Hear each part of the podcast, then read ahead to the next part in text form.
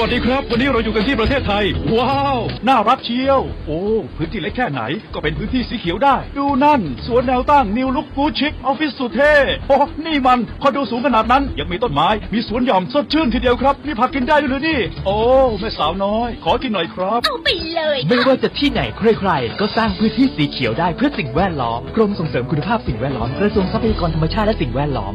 1 กิโลเมตรร้อยกิโลเมตร หรือหมื่นกิโลเมตร เครื่องยนต์ที่คุณรักก็ยังทนทานและคงประสิทธิภาพ ให้กิโลเมตรต่อไปเป็นหน้าที่ของเรา เวนลอยลูพิแคนระดับโลกที่ผู้ใช้ยานยนต์วางใจ เวนลอย ลื่นเหลือล้น ทนเหลือหลาย เตรียมกลับมาพบกับสองคนข่าวที่คนไทยคุ้นเคย ต้นแบบการเล่าข่าวที่ย่อยได้ง่าย ได้อัธรสครบประเด็นที่คนไทยต้องรู้ กนกรัฐวงศกุล และธีระธัญญาภัยบูรณ์ในรายการ เช้าข่าวเข้ม เข้มกันทุกเช้าวันจันทร์ ถึงศุกร์เวลา 8นาฬิกา40นาทีถึง 10นาฬิกาทางมิติข่าว 90.5สถานีวิทยุกรมการพลังงานทหาร พลังงานทหาร พลังการทำไทย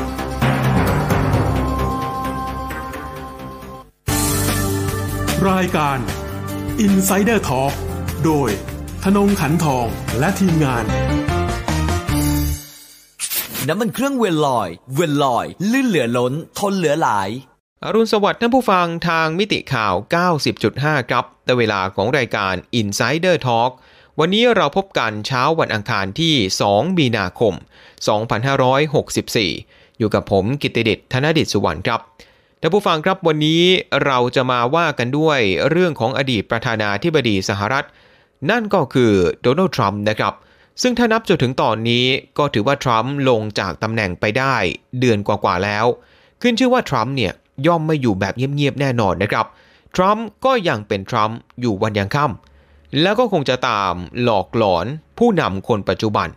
อย่างโจไบเดนไปตลอดช่วง 4 ปีนี้ครับ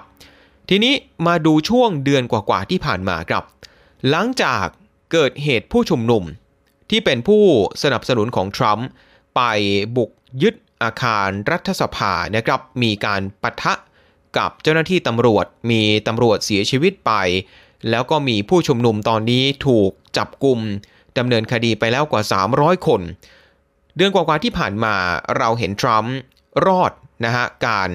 ถูกถอดถอนรอบ 2 โดยวุฒิสภาไปได้แบบฉิวเฉียดนะครับจากข้อกล่าวหาไปปราศัย ยุยงปลุกปั่น เดือนกว่าๆที่ผ่านมา ทรัมป์ก็เหมือนจะเงียบเป็นพิเศษครับหนึ่งในสาเหตุสำคัญก็คือการที่ทรัมป์ถูกแบนจากสื่อโซเชียลมีเดียทั้งหลายนะครับ ไม่ว่าจะเป็น Twitter รวมไปถึง Facebook ทรัมป์ก็เลยไม่มีช่องทางในการสื่อสารกับคนหมู่มากนะครับท่ามกลางกระแสข่าวหลากหลายครับ ตั้งแต่ว่า เอ๊หลังจากลงจากตำแหน่งไป ทรัมป์จะทำอะไรต่อไปนะครับ นอกเหนือไปจากความเสี่ยงที่จะถูกดำเนินคดีแล้วนะครับ การตั้งพรรคใหม่ จะออกจากพรรคริพับลิกันไปตั้งพรรคที่มีชื่อว่า Patriot Party หรือว่าพรรครักชาติไหม หรือว่าจะยังคงอยู่กับพรรคริพับลิกันต่อไป แล้วก็ลงชิงชัย ในการเลือกตั้งอีกครั้งหนึ่งในปี 2024 นะครับ เดือนกว่าๆนี้ ทรัมป์ก็เงียบๆนะมีออกเป็นแถลงการบ้าง มีทักทายผู้สนับสนุนตามถนนหนทางบ้างหรือไม่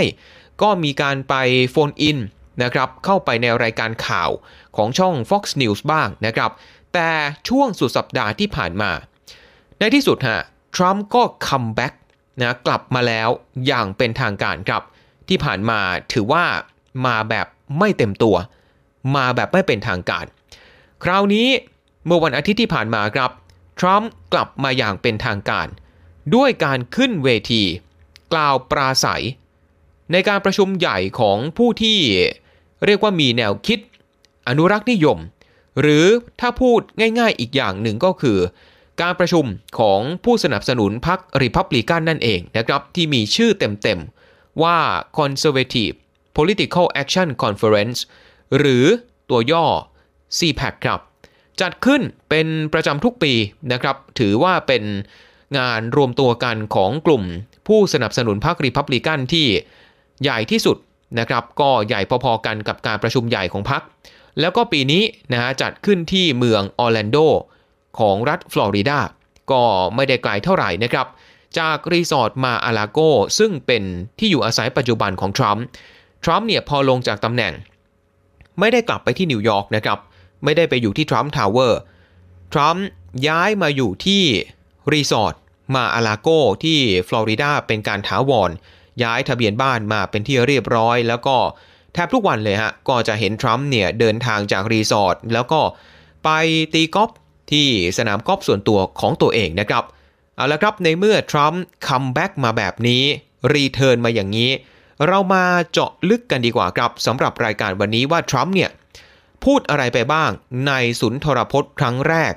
หลังจากกลับมาอยู่ในสปอตไลท์อีกครั้งหนึ่งนะครับ ก็ speech หรือว่าสุนทรพจน์ของทรัมป์นั้น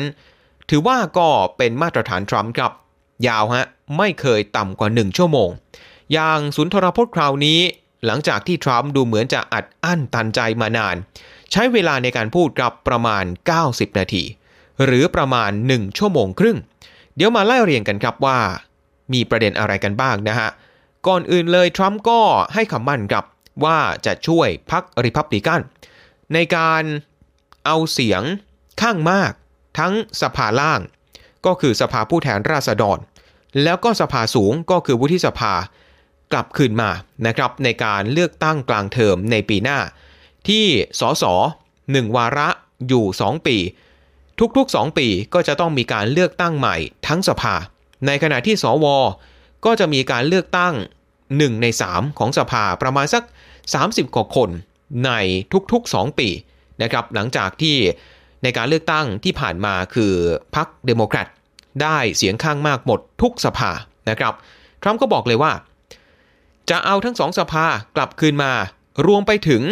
อาจจะนำประธานาธิบดีจากพรรคริพับลิกันกลับไปยังทำเนียบขาวด้วย แล้วก็มีการพูดแบบตบมุกนะครับ บอกว่า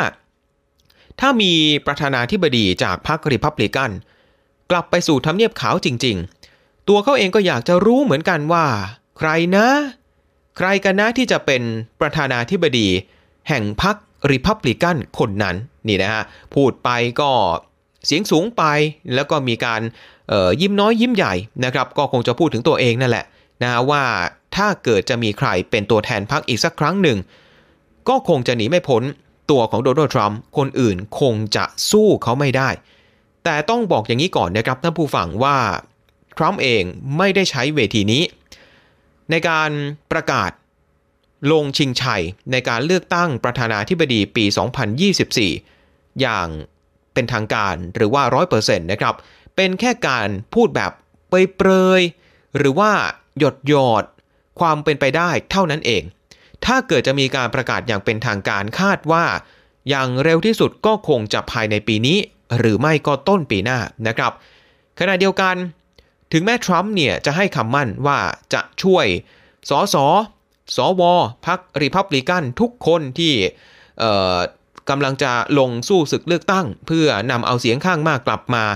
แต่ก็มีสมาชิกสภาคองเกรสพรรคริพับลิกันประมาณ 17 คนด้วยกันที่ทรัมป์เนี่ยดูจะไม่เผาผีนะฮะ ยังคงจองเวรครับสอสอ10 คน แล้วก็สว7คนที่โหวต ร่วมถอดถอนเขา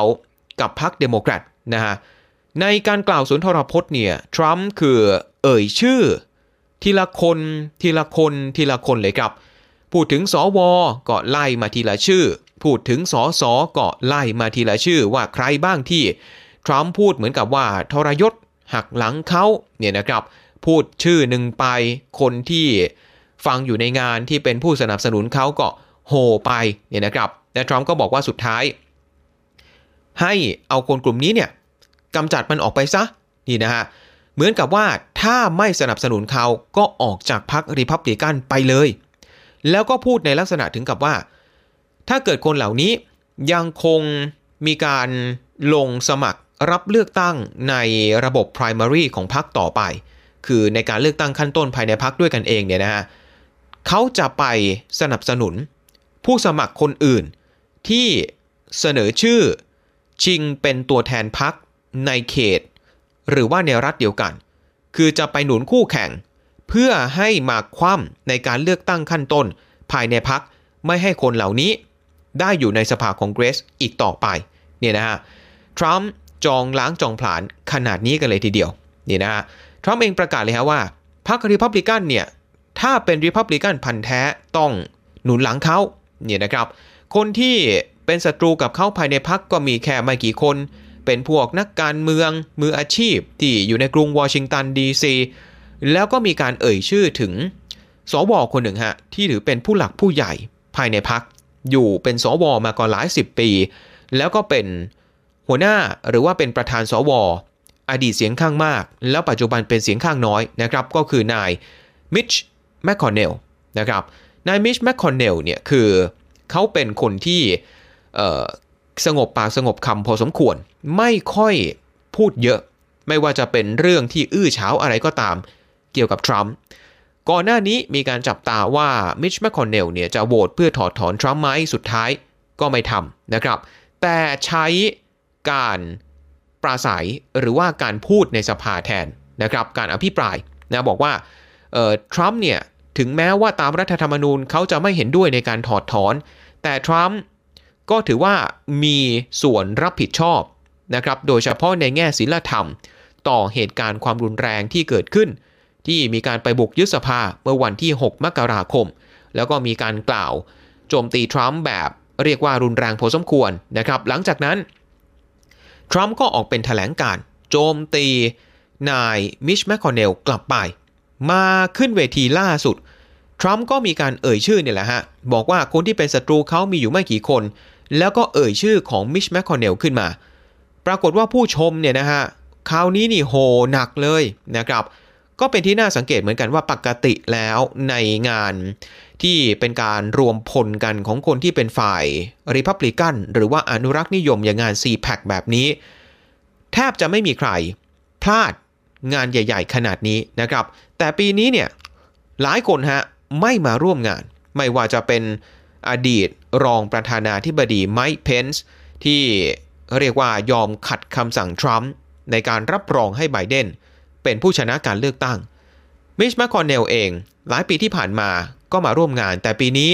ไม่มาครับหลังจากที่แตกหักกับทรัมป์ไป ลิซ เชนีย์ครับเป็นสสแล้วก็เป็นลูกสาวของอดีต รองประธานาธิบดีดิกเชนีย์ในสมัยของจอร์จ W. บุชแล้วก็เป็นสสหนึ่งใน 10 คนที่โหวตลงมติเพื่อถอดถอนทรัมป์ก็ไม่เดินทางมาเช่นกัน แต่กลายเป็นว่าต่อให้ไม่เดินทางมาแมคคอนเนลเองครับ ก็ให้สัมภาษณ์เมื่อสัปดาห์ที่ผ่านมาบอกว่า เอาจริง ๆ นะนักข่าวถามนะครับว่า ถ้าเกิดสุดท้ายเลยเนี่ยในการเลือกตั้งประธานาธิบดีปี 2024 ทรัมป์กลับมา เป็นตัวแทนพรรครีพับลิกันอีกรอบหนึ่งแมคคอนเนลจะสนับสนุนทรัมป์หรือไม่แมคคอนเนลก็บอกว่า ตอนนี้เนี่ยยังเหลือเวลาอีกพอสมควรอะไรก็เกิดขึ้นได้ แต่ถ้าท้ายที่สุดแล้วทรัมป์เป็นตัวแทนรีพับลิกันจริง ๆ ตัวเขาเอง พร้อมที่จะสนับสนุนตัวแทนพรรคไม่ว่าจะเป็นทรัมป์หรือว่าจะเป็นใครก็ตาม อย่างไม่ต้องสงสัยแน่นอนนี่นะครับ ในขณะที่อีกคนหนึ่งฮะ ที่ถือเป็นไม้เบื่อไม้เมากับทรัมป์ภายในพรรครีพับลิกัน ก็คือนายมิตรอมนี่ครับ นายมิตรรอมนี่ที่เป็นอดีต ผู้ท้าชิง ประธานาธิบดีในปี 2012 นะครับ แล้วก็ปัจจุบันเป็นสวรัฐยูทาห์ก็ยอมรับเหมือนกันนะฮะว่าถ้าเกิดทรัมป์เนี่ยนะฮะเป็นหนึ่งในแคนดิเดตของพรรคในการชิงตำแหน่งประธานาธิบดีในปี 2024 ถ้าเกิดลงจริง ๆ ยังไงก็ตามทรัมป์ก็คงจะชนะ คงไม่มีใครที่จะมีคะแนนนิยมภายในพรรคเหนือทรัมป์ไปได้เนี่ยนะครับ คือเห็นไหมฮะ ต่อให้คนที่ไม่เห็นด้วยกับทรัมป์ขนาดไหน เกลียดทรัมป์ขนาดไหน พูดจาไม่ดีกับทรัมป์ขนาดไหน แต่ว่าในแง่ความเป็นจริง ถ้าพูดถึงคะแนนนิยมของทรัมป์แล้ว ภายในพรรครีพับลิกันยังไงทรัมป์ก็ยังเป็นเบอร์หนึ่ง ถ้าเกิดไม่มีทรัมป์ ถือว่าคะแนนเสียงปัจจุบันของรีพับลิกันก็จะหายไปเยอะเลยทีเดียวนะครับ เพราะฉะนั้น ทรัมป์เองครับ ก็เลยใช้เวที CPAC เมื่อวันอาทิตย์ที่ผ่านมาในการพูดถึงอีกประเด็นหนึ่งก็คือกระแสข่าวก่อนหน้านี้นะครับที่บอกว่าเอทรัมป์เนี่ยจะไปเปิดตัวพรรคใหม่เป็นพรรคที่ 3 หรือเปล่า ทรัมป์ก็เลยใช้เวทีนี้ประกาศกล้าวเลยนะฮะบอกว่าเขาจะไม่มีทางตั้งพรรคใหม่อย่างแน่นอน ยังไงยังไง ก็จะยังคงอยู่กับพรรครีพับลิกันต่อไป แล้วก็บอกว่ากระแสข่าวที่ออกมาก่อนหน้านี้เนี่ยก็เป็นข่าวปลอม หรือว่าเป็น fake news แต่เอาเข้าจริง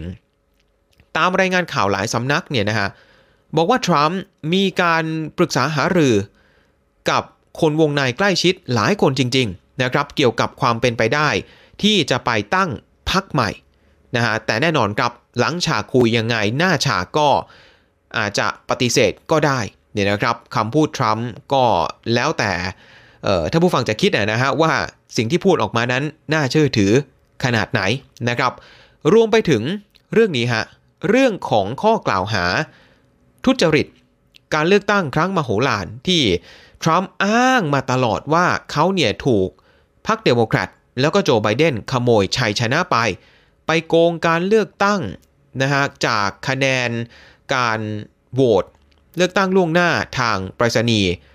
หลายล้านเสียงทั้งๆทที่ในแง่คะแนนดิบเนี่ยนะฮะไบเดนมีคะแนนนำทรัมป์กว่า 7 ล้านเสียง ผ่านมาจนถึงตอนนี้ไบเดนเป็นประธานาธิบดี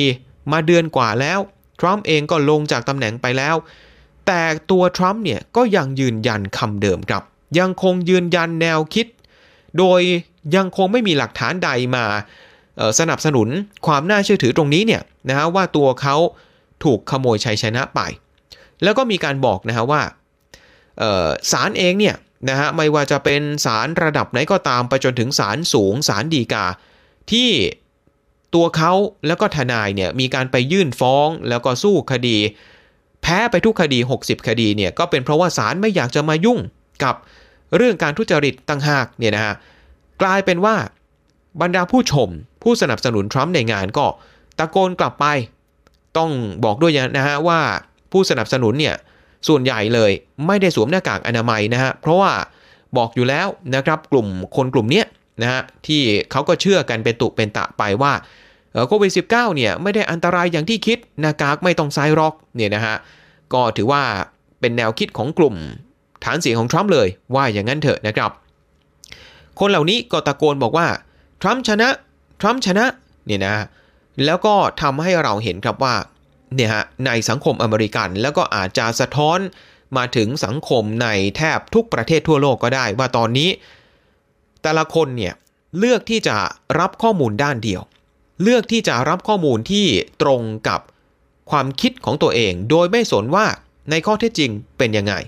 จะปฏิเสธข้อมูลหรือว่ารายงานข่าวของฝ่ายตรงข้ามทันที ว่าเป็นเรื่องโกหกหลอกลวงเนี่ยนะครับ ต่างฝ่ายต่างก็เชื่อข้อมูล ในฝากฝั่งของตัวเอง แล้วก็ทำให้สังคมมีปัญหาทำให้แต่ละฝ่ายเนี่ยฝ่ายตรงข้ามกัน แทบจะมองหน้ากันไม่ติด ที่สหรัฐก็เป็นตัวอย่างชัดเจนนะครับ ในขณะที่เดโมแครตบอกว่าไบเดนชนะริพับลิกันที่เป็นฐานเสียงทรัมป์ก็ยังคงเชื่อจนถึงทุกวันนี้ว่าทรัมป์คือผู้ชนะในการเลือกตั้ง ทรัมป์พูดอีกฮะ มีการเสนอเลยนะครับว่าในการเลือกตั้งประธานาธิบดี ในอีก 3 ปีข้างหน้านี้ วันเลือกตั้งควรจะมีแค่วันเดียว ไม่ควรจะมีการเลือกตั้งล่วงหน้า ถ้าไม่จำเป็นจริง ๆ หรือถ้ามีการเลือกตั้งล่วงหน้า ก็ขอให้ออกมาใช้สิทธิ์ด้วยตัวเอง ไม่ใช่การเลือกตั้งล่วงหน้าทางไปรษณีย์ที่เป็นหนึ่งในสาเหตุสำคัญนะครับ ที่มีการวิเคราะห์กันว่าทำให้ทรัมป์เนี่ย แพ้เลือกตั้งต่อโจไบเดนแบบหลุดลุ่ยนะครับ คือเป็นปรากฏการณ์ที่เรียกกันว่าภาพลวงตาสีแดง ซึ่งก็คือคะแนนโหวตในวันเลือกตั้ง หลายรัฐที่เป็น swing state คะแนนทรัมป์นำมาก่อน แต่พอเอาคะแนนเลือกตั้งล่วงหน้าทางไปรษณีย์ที่ส่งมาก่อน แต่ยังไม่ได้นับเอามานับทีหลัง คะแนนของโจไบเดนของเดโมแครตก็ตีตื้นขึ้นมา จนในท้ายที่สุดก็เอาชนะคะแนนของทรัมป์ไปได้ เนี่ยนะครับทรัมป์ก็เลยเหมือนกับเจ็บใจฮะก็เสนอบอกว่า เอาอย่างนี้ไหมเนี่ยนะฮะอนาคตเนี่ยในการเลือกตั้งครั้งต่อไปไม่ต้องมีการเลือกตั้งทางไปรษณีย์อีกแล้ว แต่ทรัมป์ก็ได้แค่เสนอนะฮะคนตัดสินใจจริง ๆ คือสภาคองเกรสนะครับก็ถือว่าคงจะเป็นไปได้ยากที่จะมีการเปลี่ยนแปลงอะไรขนาดนี้ แน่นอนครับ เดือนกว่าๆที่ผ่านมา ทรัมป์เป็นอดีตประธานาธิบดีไปแล้ว ปัจจุบัน คนใหม่ก็คือโจไบเดนอดไม่ได้ฮะสำหรับทรัมป์ที่จะต้องวิพากษ์วิจารณ์ ประธานาธิบดีคนใหม่ซะหน่อยว่าเออเป็นยังไงทำงานเลวร้ายขนาดไหนในความคิดของเขานะครับ ปกติแล้วเนี่ย เป็นเรื่องที่เอ่อถือว่าทรัมป์เองเนี่ยแหวกทุกธรรมเนียมที่เคยมีมาของคนที่เป็นอดีตผู้นำสหรัฐนะฮะเวลาที่สหรัฐมีผู้นำคนใหม่ โดยเฉพาะที่มาจากพรรคการเมือง คนละขั้วกันนะฮะคนที่เพิ่งจะลงจากตำแหน่งไป เขามักจะรักษามารยาททางการเมืองครับ ด้วยการไม่ออกมาวิพากษ์วิจารณ์ คนที่เป็นผู้นำปัจจุบันในแง่ลบ อย่างเช่น ในสมัยของทรัมป์เองนะครับ หลังจากชนะเลือกตั้ง โอบามาที่กลายเป็นอดีตผู้นำก็แทบจะไม่ออกมาวิจารณ์ทรัมป์ในช่วงอย่างน้อยๆเนี่ยก็ ครึ่งปีแรกถึง 1 ปีแรกของทรัมป์ก็เราก็คงจะเห็นอาจจะจำกันได้นะครับท่านผู้ฟังภาพของโอบามาที่ไปเล่นกีฬาไปโต้คลื่นแบบมีความสุขสนุกสนาน ในขณะที่ตอนที่โอบามา ชนะเลือกตั้งปี 2008 อดีตผู้นำอย่างจอร์จ W. บุชที่มาจากคนละพรรคกัน ก็เลือกที่จะไม่วิจารณ์โอบามานะครับ แล้วก็เเอาเวลาไปเรียนการวาดภาพไปสนอกสนใจในเรื่องศิลปะแทน ซึ่งก็แน่นอนครับ มารยาททางการเมืองที่ผ่านมา รักษาธรรมเนียมกันมายังไง ทรัมป์แหวกทุกธรรมเนียม ทรัมป์เองไม่เคยเชื่อฟังอยู่แล้ว ในเวทีซีแพคครับ ช่วงหนึ่งของสุนทรพจน์ ทรัมป์ก็บอกเลยว่าโจไบเดนนี่แหละนะฮะถือว่าเป็นประธานาธิบดีที่มีผลงานในเดือนแรกเนี่ยแย่ที่สุด ในประวัติศาสตร์ยุคใหม่ของสหรัฐเลย แล้วก็มีการเปรียบเทียบโดยใช้คำที่เป็นสโลแกนของตัวทรัมป์เองนะครับ ก็คืออเมริกา first หรือว่าอเมริกาต้องมาก่อนเนี่ย บอกว่าในยุคของโจไบเดนกลายเป็นอเมริกา last คืออเมริกาต้องมาทีหลังไปซะอย่างนั้นเนี่ยนะครับ ก็คือการที่พอไบเดนเนี่ยนะฮะมารับตำแหน่งปุ๊บ สัปดาห์แรก ๆ เลยก็ยูเทิร์น นะครับแทบจะทุกนโยบายที่อื้อฉาวของทรัมป์ไม่ว่าจะเป็นเรื่องของการสร้างกำแพงกั้นพรมแดนกับเม็กซิโก การเปิดรับผู้อพยพ การเลิกแบนพลเมืองจากหลายประเทศมุสลิม การนำสหรัฐกลับเข้าเป็นสมาชิกของอนามัยโลกนะครับ หรือว่ากลับไปเป็นหนึ่งในผู้ที่ลงนามนะครับในข้อตกลงปารีสเพื่อลดภาวะโลกร้อนเนี่ยนะครับ ทรัมป์ก็เลยบอกว่านี่แหละ ไม่ใช่อเมริกา first แล้ว แต่กลายเป็นอเมริกา last อเมริกามาทีหลังนี่นะครับ คือบอกว่าไบเดนเนี่ยเป็นประธานาธิบดีที่ไม่เอาไหน แต่ถ้าเทียบคะแนนนิยมจากโพจริง ๆ เลยเนี่ยนะฮะกลายเป็นว่าตลอดเวลาเลยครับ 4 ปีของทรัมป์ไม่เคยมีคะแนนนิยมเหนือ 49%ไม่เคยเกินครึ่ง ไม่เคยถึงเลข 50 มากสุดเลยอยู่แค่ที่ 49 ในขณะที่ไบเดนเป็นประธานาธิบดีมายังไม่ทันไรคะแนนนิยมเนี่ยอย่างต่ำก็คือ 55%แล้วนี่นะครับ เพราะฉะนั้นหนึ่งในแท็กติกหรือว่ายุทธศาสตร์ของทำเนียบขาวรัฐบาลไบเดนก็คือ ทรัมป์จะว่ายังไงก็เรื่องของเขา จะวิจารณ์ยังไงก็อย่าไปยุ่งเนี่ยนะครับ เหมือนกับที่โฆษกทำเนียบขาวครับเจนซากี้บอกในการถแถลงข่าวนะบอกว่า ตอนนี้เนี่ย โฟกัสของทำเนียบขาว อยู่ที่เรื่องของการควบคุมโควิด -19 อยู่ที่เรื่องของวัคซีน งบประมาณเยียวยาก้อนใหม่ ไม่ได้ไปสนอกสนใจว่าอดีตประธานาธิบดีทรัมป์จะพูดอะไรเกี่ยวกับโจไบเดนเนี่ยนะครับ ก็ถือเป็นกลยุทธ์ที่ทางนักยุทธศาสตร์การเมืองเขามองว่า เคยได้ผลมาแล้วในอดีตนะต่อให้ถูกวิจารณ์ขนาดไหน อย่าไปยุ่ง เอาตัวไปยุ่งเนี่ยมีแต่เสียกับเสียคะแนนนิยมตัวเองก็ดีกว่าทรัมป์อยู่แล้ว อย่าเอาตัวเองไป เรียกว่าทำให้แปดเปื้อนเลยเนี่ยนะครับคือไปปล่อยให้พรรคริพับลิกันเนี่ยเขาตีกันเองดีกว่านะครับ เพราะว่าตอนนี้เสียงในพรรครีพับลิกันแตกเป็น2สาสองฝ่ายนะชัดเจนนะครับฝั่งหนึ่งบอกว่ายังไงก็ตามกำจัดทรัมป์ไปไม่ได้แน่ๆทรัมป์ยังคงเป็นผู้ที่ มีอิทธิพลอย่างมากภายในพรรคริพับลิกัน ในขณะที่อีกฝั่งหนึ่งก็บอกว่า เราควรจะก้าวข้ามตัวบุคคลไปได้แล้ว แล้วก็ยึดเอาอุดมการณ์อนุรักษ์นิยมเป็นสำคัญ อย่าไปยึดติดกับใครคนใดคนหนึ่ง แต่ปรากฏว่าจากงาน CPAC นี้นะครับมีการไปสำรวจความคิดเห็นผู้ร่วมงานประมาณสักพันคนนะครับปรากฏว่า 55%บอกครับว่าถ้าเกิดทรัมป์เป็นตัวแทนพรรครีพับลิกันในการเลือกตั้งปี 2024 55%นี้จะโหวตให้กับทรัมป์ตามมาด้วย คนนี้ครับรอนเดอซันติสซึ่งเป็นผู้ว่าการรัฐฟลอริดา ซึ่งก็เป็นสถานที่จัดงานเนี่ยนะฮะ ได้คะแนนนิยมไป 21%คือทรัมป์ยังคงเป็นเบอร์หนึ่งจริง ๆ นะครับ เห็นได้ชัดเจนครับ เดินเข้างานมาถึงล็อบบี้ปุ๊บเนี่ย เจอกับมาสคอตเลยฮะ คือเป็นรูปหล่อทรัมป์ตัวเนี่ย เป็นทองเหลืองอารามเลยนะฮะ เหมือนกับเป็นตัวการ์ตูนทรัมป์คือเป็นตัวทรัมป์แล้วก็หัวโตๆนะครับ มีผู้สนับสนุนเนี่ยเข็นไปทั่วงานแล้วก็วางเอาไว้ที่ล็อบบี้ ให้คนที่ผ่านไปผ่านมามาร่วมงาน มาถ่ายรูปกับตัวรูปหล่อนี้ได้นะครับ ก็เป็นสีทองทองๆนะฮะท่อนบน ใส่สูทผูกไทยสีแดงยาวนะครับ กางเกงเนี่ยเป็นขาสั้นลายธงชาติสหรัฐ ใส่รองเท้าแตะมือข้างหนึ่งของออรูปหล่อทรัมป์เนี่ยก็ถือรัฐธรรมนูญ มืออีกข้างหนึ่งก็ถือเป็นคาถารูปดาวเนี่ยนะฮะก็สร้างสีสันพอสมควร อย่างไรก็ตามนะครับในโพเดียวกันนี้ครับพอไปถามว่า ถามจริงๆ เห็นด้วยไหม ถ้าเกิดทรัมป์เนี่ยจะลงชิงชัย เลือกตั้งประธานาธิบดีอีกรอบ ปรากฏว่า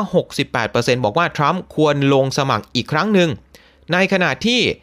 32%ไม่เห็นด้วย หรือไม่ก็ไม่มีความเห็น ถือว่าคะแนนที่ออกมาเนี่ยไม่ได้ล้นหลามอย่างที่หลายคนคาดการณ์กันนะครับ ก็ประมาณสัก 1 ใน 3 เลยละที่บอกว่าพรรคเดพับลิกันควรจะ move on ควรจะก้าวข้ามผ่านทรัมป์ไปได้แล้วเนี่ยนะครับ ก็แสดงให้เห็นเลยนะฮะว่าเป็นสัญญาณอันตรายของพรรคริพับลิกันจริง ๆ นะครับ จากพรรคที่เคยยึดโยงอยู่กันด้วยอุดมการตอนนี้พรรคริพับลิกันของสหรัฐ กลายเป็นพรรคที่ยึดโยงอยู่กับบุคคลคนเดียวหรือไม่อย่างไรนี่นะครับ ก็ถือว่าเป็นปรากฏการณ์การเมืองที่น่าสนใจนำมาฝากกันในรายการ Insider Talk เช้าวันนี้ครับเช้านี้หมดเวลาของรายการแล้วนะครับ ผมกิตติดิษฐ์ธนดิษวรรณต้องลาท่านผู้ฟังไปก่อนครับ สวัสดีครับ